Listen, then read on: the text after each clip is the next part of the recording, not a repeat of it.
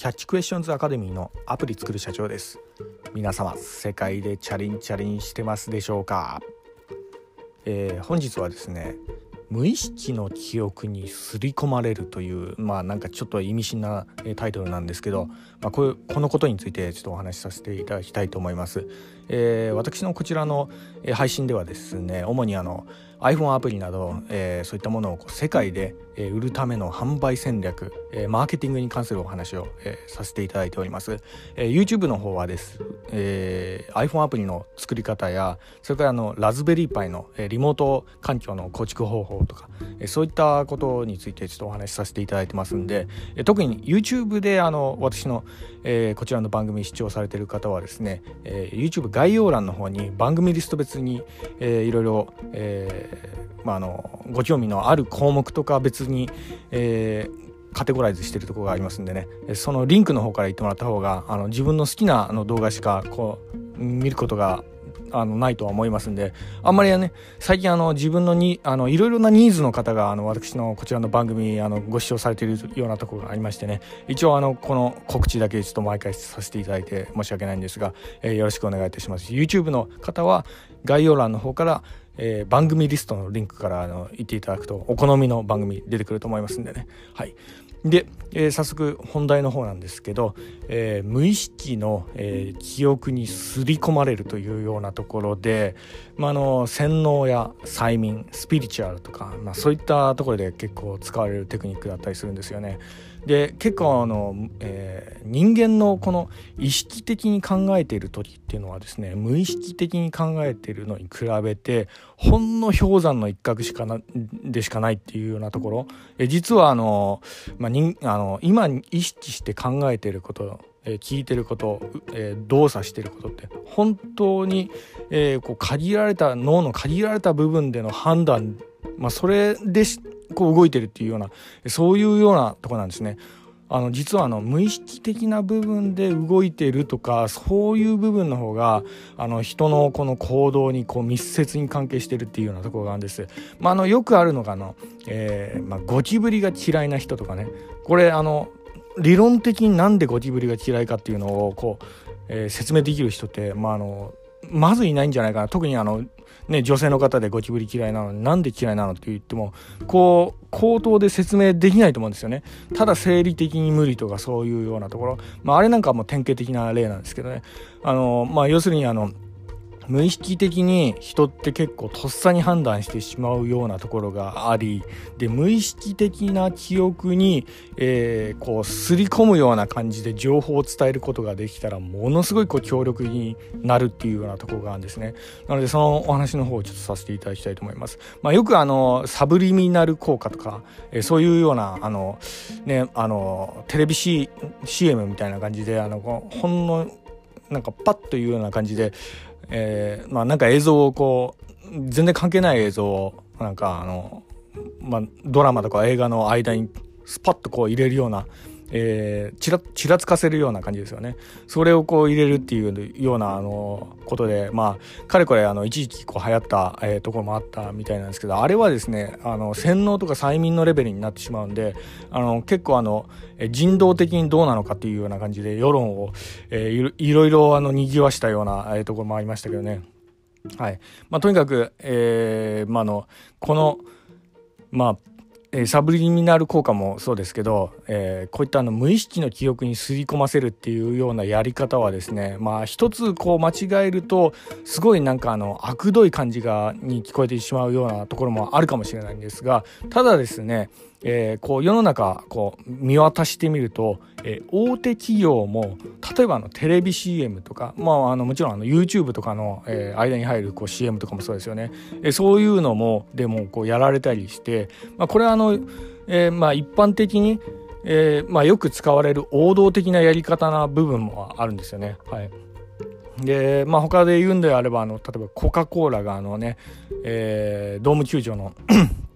中で、まあ、野球の球場とかそういったところで、まあ、さりげなくこうポスター貼ってたりするだとかあとはアップルとかもそうですよねあのアップルの CM とかもあれうまくできてると思うんですけどアップルの製品をあの説明してるわけじゃないんですよな。まあ、アップルのテレビコマーシャルとか見た方なら分かると思うんですけどアップルの製品がちらってこう見えるような感じでこう脳に刷り込まれるような感じなんですよね。メインはあのおしゃれな感じの、えー、なんかあの女性のダンサーがこうなんか踊ってたりだとかあの男性がねスケボーに乗ってなんかこうねジャンプしてたりとかするような中にこうアップルの製品がちらって見れるような感じああいうようなとこなんですよね。この無意識の中にこうすり込んでいくような感じ。はい。なので、まあ、の、大手の企業も、あの、やってるような部分があるので、まあ、そんなにこの邪道っていうわけでもないとは思うんですよね。まあ、やり方次第ですけど、ね、やり方とは宣伝の内容ですよね。え、なんかの宗教とかそういうようなものを、え、このね、サブリミナル効果みたいな、そういう無意識の記憶にすり込ませるようなことがあったら、それはあの人道的とか、あの、ね、倫理的になんか問題があるんで、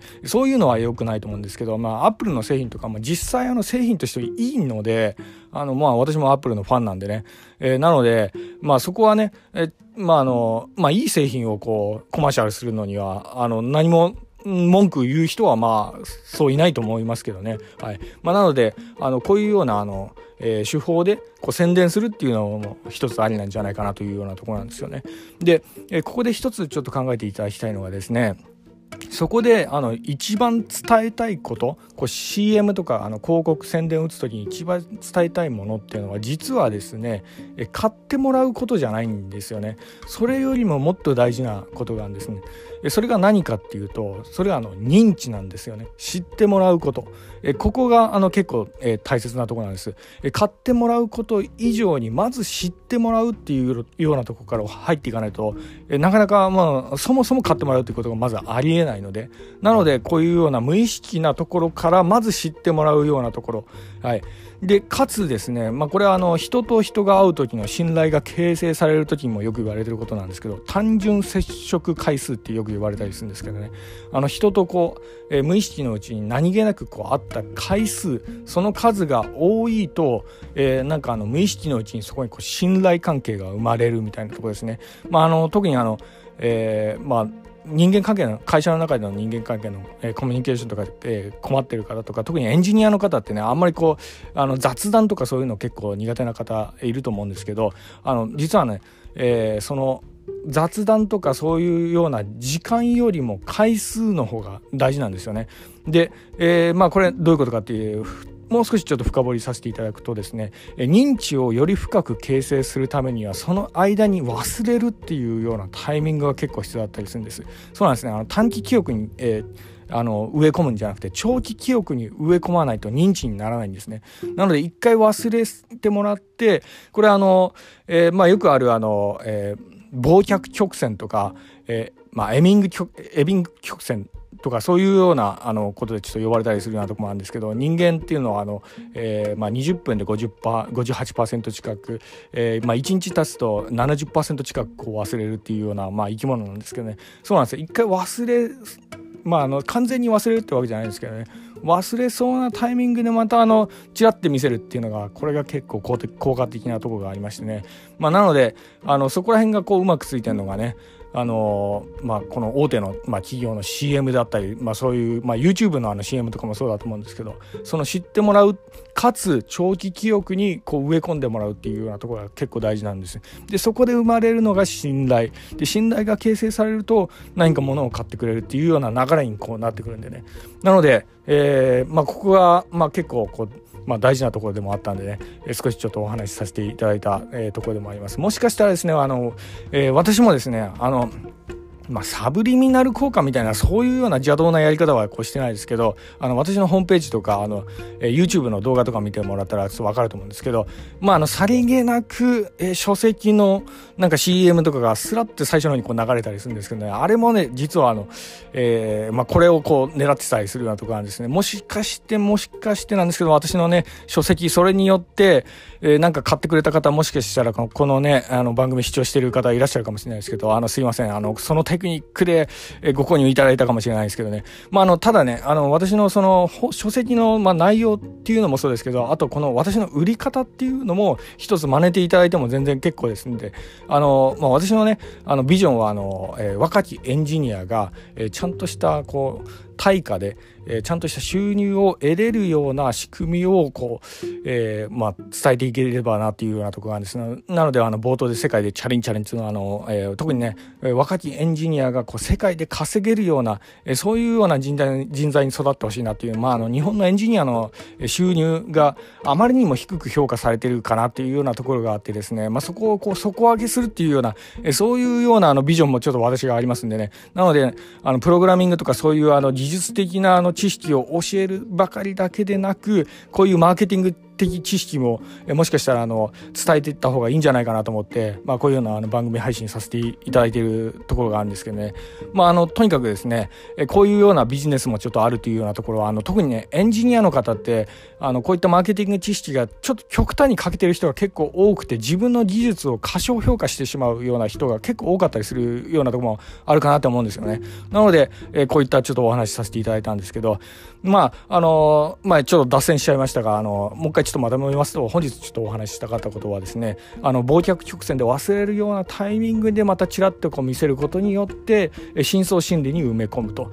それで信頼を得て物をえー、何か買ってもらうっていうようなこの、えプロセスですね。ここが結構大事だったりするんですよね。まあ、あのこういうのをこううまく使ってるのはあの他にもこう、え、YouTuber の方とかで結構あのいらっしゃると思うんですけど例えばあのオンラインサロンとかもそうですよね。それからサブスクリプション、え、メールマガジン。あのメールマガジンはですね今私あのラズベリーパイの方であの自作してみようかなと思ってるんですけど、まあ、ただですねあの物を売るためにこうメールマガジンをこう作るっていうようなことではないんですけどね。あちょっとまたちょっと脱線してしまいましたが、まあ、とにかくですねオンラインサロンサブスクリプションメルマガとか、えその辺の類はですね、えこの、まあ、いわゆる深層心理にこう埋め込み信頼を勝ち取ってその後にこう物をこう売るっていうような流れこれがうまく使われてたりするようなところがあるんでね、まあ、一つちょっと紹介させていただきました。まあ、あの何か、えー、ご参考になりましたら私のこのやり方とかあの特にね若きエンジニアの方だったらどんどん真似してて、えー、構いませんので、えー、今後ともよろしくお願いいたします。え、IT エンジニアのために栄光というようなことで、え、最後締めさせていただきたいと思いますんでよろしくお願いいたします。